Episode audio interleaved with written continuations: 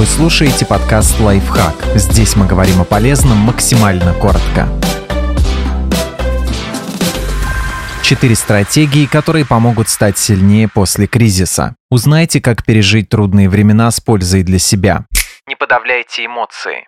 Гарвардский исследователь Тира Кавати доказал, что избегая своих чувств или отгораживаясь от них, люди подвергаются более высокому риску преждевременной смерти. Не давая выхода гневу, фрустрации или печали, мы наносим ущерб здоровью и пытаемся с ними совладать потенциально опасными способами, например, переедая или злоупотребляя алкоголем.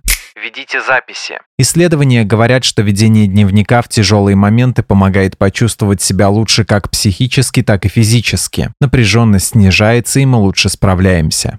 Поговорите об этом с теми, кто прошел через похожие испытания. Согласно исследованиям, разделяя опыт с другими, например, с группой поддержки, участники, которые прошли через похожие испытания, мы узнаем, как в такой ситуации вели себя они. Мы знакомимся с различными точками зрения и убеждениями, и при этом можем начать разделять эти убеждения, тем самым укрепляя свой внутренний стержень. Попробуйте делать физические упражнения. Когда мы физически активны, организм вырабатывает эндорфины, которые снижают восприятие боли и действуют как седативное средство, что может облегчить страдания в трудную минуту. Выходите на легкую пробежку или займитесь любым другим видом физической активности, и регулярный приток эндорфинов со временем улучшит ваше самочувствие. Исследования показывают, что физическая активность помогает при депрессии и тревожности.